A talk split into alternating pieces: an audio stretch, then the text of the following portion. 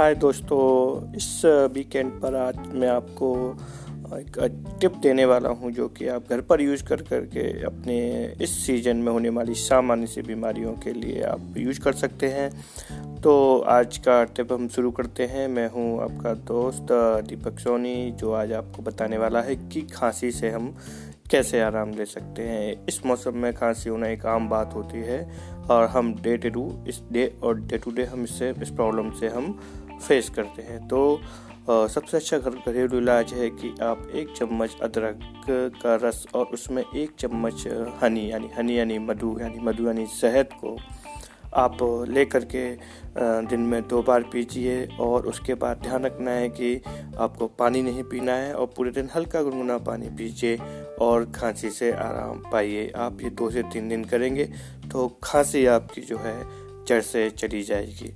तो ये था आज का वीकेंड्स का टिप इसी को फॉलो करते रहिए और सुनते रहिए हेल्थ बेस सोनी चैनल और जुड़िए ज़्यादा से ज़्यादा लोग, जिससे कि मैं और अच्छे से अच्छे टिप्स आप लोगों को दे सकूँ।